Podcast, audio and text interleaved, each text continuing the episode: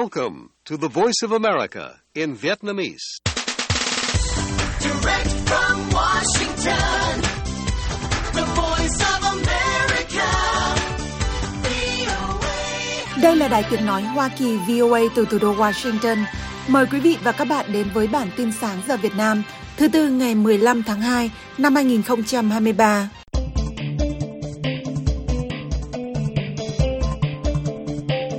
Đại sứ Mỹ tại Liên Hợp Quốc Nikki Haley đã khởi động chiến dịch tranh cử để trở thành ứng cử viên Tổng thống Hoa Kỳ năm 2024 của Đảng Cộng Hòa, trong cuộc đua mà sếp cũ của bà là ông Donald Trump đang là người dẫn đầu với nhiều sự ủng hộ.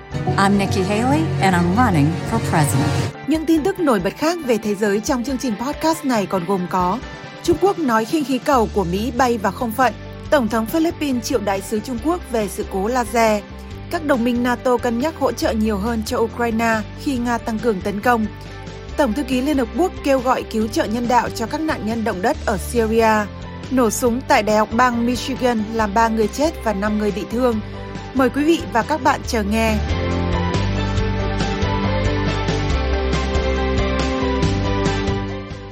Đại sứ Mỹ tại Liên Hợp Quốc Nikki Haley hôm 14 tháng 2 đã khởi động chiến dịch tranh cử để trở thành ứng cử viên Tổng thống Hoa Kỳ năm 2024 của Đảng Cộng Hòa, một thách thức khó khăn trong cuộc đua mà theo cuộc thăm dò mới của Reuters và Ipsos cho thấy sếp cũ của bà là ông Donald Trump đang là người dẫn đầu mạnh mẽ.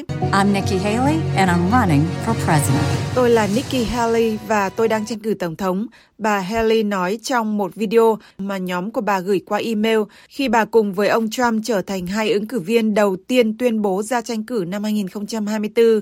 Bà Haley, cựu thống đốc bang South Carolina, từng là đại sứ Liên Hợp Quốc dưới thời ông Trump từ năm 2017 đến 2018, chuẩn bị trình bày các kế hoạch tranh cử của mình trong một bài phát biểu vào 15 tháng 2 tại Charleston, bang South Carolina.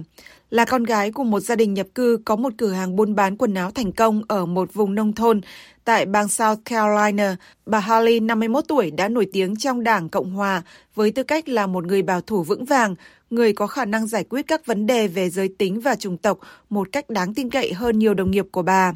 I am the proud daughter of Indian immigrants. They came to America and settled. Tôi là một người con gái đáng tự hào của những người Ấn Độ nhập cư. Họ đến Mỹ và định cư ở một thị trấn nhỏ phía Nam. Cha tôi đội khăn xếp, mẹ tôi mặc áo sari. Tôi là cô gái da nâu trong thế giới đen và trắng. I was a brown girl in a black and white world. Cuộc đua tranh của Đảng Cộng Hòa dự kiến sẽ nóng lên trong những tuần và tháng tới. Bà Haley sẽ phải đối mặt với một chặng đường khó khăn theo một cuộc thăm dò của Reuters và Ipsos công bố hôm 14 tháng 2, trong đó cho thấy chỉ có 4% đảng viên Cộng Hòa đã đăng ký ủng hộ bà. Ông Trump nhận được sự ủng hộ từ 43% đảng viên Cộng Hòa đã đăng ký trong cuộc thăm dò được tiến hành từ ngày mùng 6 đến 13 tháng 2, trong khi 31% cho biết họ ủng hộ thống đốc bang Florida Ron DeSantis, người dự kiến sẽ khởi động chiến dịch tranh cử nhưng vẫn chưa công bố. Các đảng viên Đảng Cộng Hòa nổi tiếng khác đang xem xét tranh cử vào năm 2024, bao gồm cựu Phó Tổng thống Mike Pence, Thượng nghị sĩ Hoa Kỳ Tim Scott của bang South Carolina, Thống đốc New Hampshire Chris Sununu và cựu Thống đốc Arkansas Asa Hutchinson và những người khác.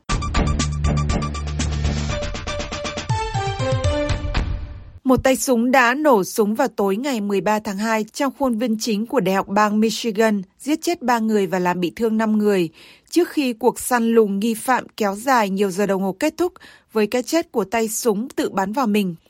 Tay súng 43 tuổi được xác định là Anthony Dwayne McRae, không có mối liên hệ nào với trường đại học và động cơ của người này vẫn còn là một bí ẩn theo cảnh sát cho biết trong một cuộc họp báo vào sáng sớm ngày 14 tháng 2, hơn 5 giờ sau khi vụ nổ súng bắt đầu ở khuôn viên East Lansing rộng lớn, cách trường đại học East Lansing khoảng 90 dặm về phía tây bắc Detroit. Phó cảnh sát trưởng lâm thời của đại học, ông Chris Rossman cho biết các nhà điều tra không có thông tin về động cơ. Thống đốc bang Michigan Gretchen Whitmer hôm 14 tháng 2 để tang các nạn nhân của vụ xả súng và kêu gọi hành động để ngăn chặn các vụ việc tương tự có thể xảy ra trong tương lai. President Biden and I spoke last night. He pledged his support. Tổng thống Biden và tôi đã nói chuyện tối qua. Ông ấy cam kết ủng hộ và hướng suy nghĩ tới toàn thể quốc gia. Chúng tôi sẽ làm việc cùng nhau để làm những gì cần thiết nhằm giúp cộng đồng của Đại học bang Michigan hàn gắn vết thương. MSU community heal. ba nạn nhân thiệt mạng và 5 người bị thương được đưa đến bệnh viện ở thành phố Lansing, thủ phủ của bang gần đó. Tất cả đều trong tình trạng nguy kịch. Tay súng được xác định đã chết do một phát súng rõ ràng là tự sát vào khoảng 4 giờ sau khi vụ nổ súng bắt đầu.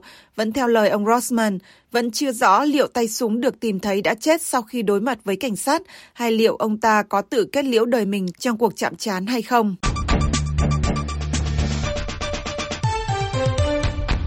Trung Quốc hôm 14 tháng 2 nói có hơn 10 khinh khí cầu tầm cao do Hoa Kỳ thả kể từ tháng 5 năm 2022 đã bay vào không phận của nước này và các nước khác. Hai quốc gia đã rơi vào một cuộc tranh cãi ngoại giao kể từ khi Hoa Kỳ bắn hạ một khinh khí cầu bị nghi là do thám của Trung Quốc vào ngày 4 tháng 2.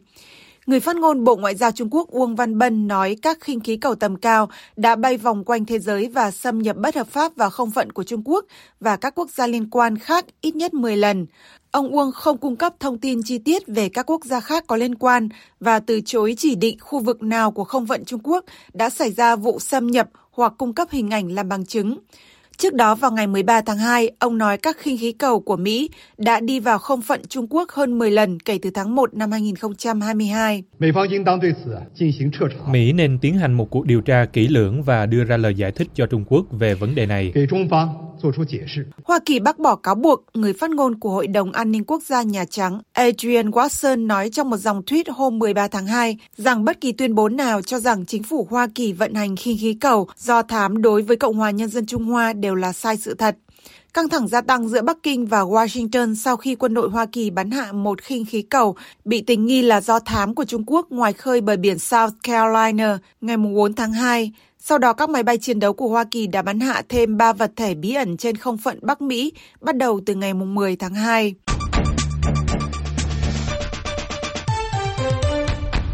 Tổng thống Philippines Ferdinand Marcos Jr. hôm 14 tháng 2 đã triệu tập đại sứ Trung Quốc để bày tỏ quan ngại sâu sắc về các hành động của Trung Quốc ở Biển Đông. Đồng thời, Bộ Ngoại giao Philippines kêu gọi Bắc Kinh ngừng các hoạt động gây hấn vào các tàu của họ.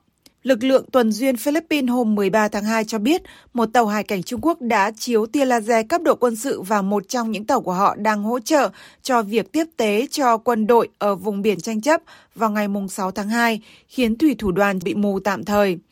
Xảy ra sau chuyến thăm cấp nhà nước của ông Marcos tới Trung Quốc vào tháng trước, Vụ việc lần này càng gây thêm căng thẳng ngoại giao vốn đã kéo dài giữa Philippines và Trung Quốc vì các yêu sách bành trướng của Trung Quốc ở Biển Đông, điều mà một tòa án quốc tế ở La Hay đã vô hiệu hóa vào năm 2016.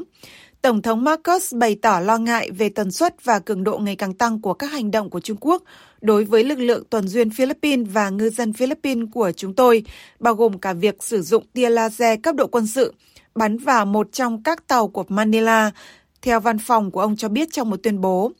Đáp lại, người phát ngôn Bộ Ngoại giao Trung Quốc Uông Văn Bân hôm 14 tháng 2 nói rằng tàu cảnh sát biển của Trung Quốc đã hoạt động phù hợp với luật pháp của Trung Quốc và quốc tế để bảo vệ chủ quyền và trật tự hàng hải của nước này.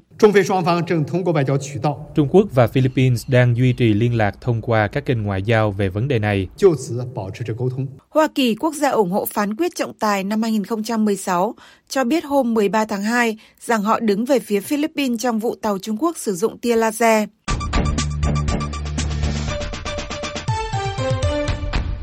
Các bộ trưởng quốc phòng NATO ngày 14 tháng 2 đã tìm cách tăng cường hỗ trợ cho Ukraine khi các lực lượng Nga bắn phá quân đội Ukraine và các thị trấn dọc theo tiền tuyến ở khu vực phía đông Donetsk, trong những gì dường như là những loạt pháo kích và nổ súng ban đầu của một cuộc tấn công mới. Với việc Ukraine khao khát có thêm vũ khí, bao gồm máy bay chiến đấu và phi đạn tầm xa, các bộ trưởng từ một số quốc gia NATO và các đồng minh khác của Ukraine trong cái gọi là nhóm Ramstein đã họp tại Bruxelles để thảo luận về viện trợ quân sự thêm. Phát biểu trước cuộc họp, Bộ trưởng Quốc phòng Hà Lan Kasa Ollongren nói các thành viên NATO sẽ phải thảo luận về tính khả thi của việc chuyển giao máy bay chiến đấu F-16 cho Ukraine. Bạn thấy đấy, cuộc chiến đang gia tăng. Và điều đó có nghĩa là sự hỗ trợ của chúng tôi dành cho Ukraine cũng phải tăng lên. Và chúng tôi cảm thấy rằng thời điểm hiện tại là lúc cốt yếu và do đó thật tốt khi chúng tôi phối hợp các nỗ lực của mình. Tổng thư ký NATO Jens Stoltenberg hôm 14 tháng 2 tái khẳng định rằng khối này phải đảm bảo Ukraine có được vũ khí cần thiết để giành chiến thắng trong cuộc chiến này và rằng Tổng thống Nga Vladimir Putin không chuẩn bị cho hòa bình mà thay vào đó là chuẩn bị cho nhiều cuộc chiến hơn. Trong khi đó, Đức đã ký hợp đồng với Rheinmetall để khởi động lại việc sản xuất đạn dược cho súng phòng không Gepard mà nước này đã giao cho Kiev. Đức đã cố gắng trong nhiều tháng để tìm loại đạn mới cho súng phòng không Gepard mà quân đội của họ đã ngừng sử dụng vào năm 2010.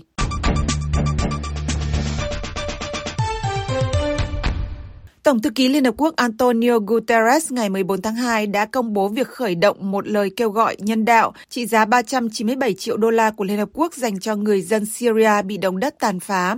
And this will cover a period of three months. Điều này sẽ kéo dài trong khoảng thời gian 3 tháng. Chúng tôi đang ở giai đoạn cuối cùng của một lời kêu gọi tương tự đối với Thổ Nhĩ Kỳ. Tổng thư ký cho biết nỗ lực về Syria tập hợp toàn bộ hệ thống của Liên Hợp Quốc và các đối tác nhân đạo và sẽ giúp đảm bảo cứu trợ, cứu sinh rất cần thiết cho gần 5 triệu người Syria, bao gồm nơi trú ẩn, chăm sóc sức khỏe, thực phẩm và bảo vệ. Ông cho biết đây là cách hiệu quả nhất để sát cánh cùng mọi người là cung cấp khoản tài trợ khẩn cấp này. Tổng số người chết ở Syria, một quốc gia bị tàn phá bởi hơn một thập kỷ nội chiến, đã lên tới 5.714 người, bao gồm cả những người thiệt mạng ở khu vực quân đội nổi dậy và khu vực do chính phủ kiểm soát. Đây là thảm họa thiên nhiên gây chết người nhiều thứ sáu trong thế kỷ này sau trận động đất năm 2005, khiến ít nhất 73 người thiệt mạng ở Pakistan. Trong khi đó, cơ quan quản lý thảm họa và khẩn cấp cho biết số người thiệt mạng ở Thổ Nhĩ Kỳ hiện đã vượt quá con số 31.643 người trong trận động đất năm 1939 khiến nó trở thành trận động đất tồi tệ nhất trong lịch sử hiện đại của Thổ Nhĩ Kỳ.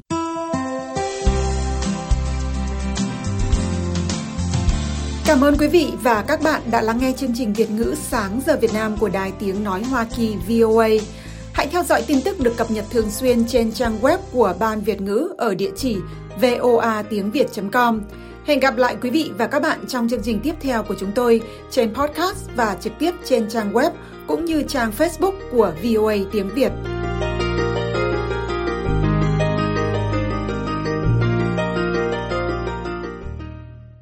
This program has come to you from the Voice of America, Washington.